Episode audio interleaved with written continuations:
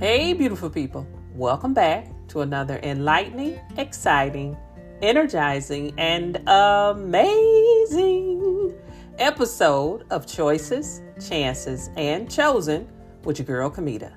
To every new follower, faithful follower, or passerby, honey, I love you guys. I'm so thankful to have you in my life, and I pray that you have an incredible week this week and every week in this blessed, prosperous, and fulfilling year of 2023. Last week, I said that I wanted to finish this year out with understanding names. Last week, we dealt with Yahweh, which was translated to Jehovah, which means God. This week, we are tackling the name Yahweh Yireh. And this name has Big Mama sitting on her front porch, fanning herself and telling you about this name. This name has the folks running around the church like the Blues Brothers did when they were flipping around all in the church and James Brown was trying to hold his lace front together in that robe. this name has you in tears of joy when you realize your needs have been met. Yahweh, Yireh, may have been translated to you as God provides. I am sure you hear it, Jehovah Jireh, when you say that, you know, you don't know how your loved one is going to make it when they're hurting. Someone comes along and says, God will provide healing. You might not know how on earth the bill you are staring at will somehow get paid. And sure enough, God sends an angel with a, he- a human vessel to show you that He is the God that provides. Honey, we see this in Exodus chapter 22. Y'all love this here Bible. It's so full of things that relate to us, but it has a spin on it. In Exodus chapter 22, God asked Abraham to take his promised son that he sent when God when Sarah and Abraham was too old to really go there with each other, I'm gonna let y'all read between those lines. I, I'm not. And he takes him up to the region of Moriah. And he is planning to sacrifice him there. Now Isaac knows that his father is sacrificing something and asks him, uh, Dad, I see you got this wood and I see you got this knife but I don't see the lamb. It's tr- traditional for a lamb to be sacrificed. Abraham told him, It's cool. God will provide the lamb. Isaac went on up the mountain, and then his father Abraham did this, y'all. He tied Isaac up and was ready to stab him better than the best knife you got in your kitchen. Baby, listen, I love my dad, but if I saw him tying me up, I would have been bound and running. I'm just saying, I'm I'm gonna get out of here. That's love right there. Isaac just laid down and let his father tie him down.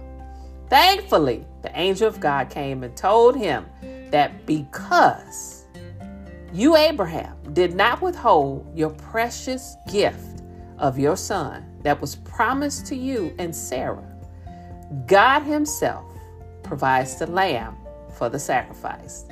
So y'all know my mind be going a mile in a minute. Whoever made that up, you know, we rolling with it. Could you imagine if Sarah was there? Come on, mothers. Baby, listen. She might have taken one of them stones and wore Abraham out. I want you to see that Abraham had faith, even when it was a frightening situation. He could have been like, no, something ain't right here. You want me to tap my son and offer him up like a smoked sausage over an open fire? Do not try that at home, y'all. Don't don't do that. Jesus paid the ultimate sacrifice. So if someone telling you to sacrifice your children, they are of the devil and need to be hog-tied and feathered. I need you to get that. But look at how much he loved God. He may not have known how, but he knew that God will provide. You have that same God in your life. He is happy and ready to provide. As long as it is according to His will for your life, He will send the very person, place, thing, or idea to remind you that He is the God that provides. John 6 and 35 says it best when Jesus said, I am the bread of life. And what does bread do besides make your gut a little bit wider? bread sustains you until you get the main course. You know, restaurants have gotten smart here. They will fill you with all kind of bread before a meal. Disclaimer, put that enriched flour bread down. Get the wheat or Dave's Cosmic Multi-Grain Bread. They ain't pay me to say that, y'all. I just like eating it. Eat the bread of expectation while waiting for the main meal of provision. So, my final question to you are Will this happen by choice? Absolutely.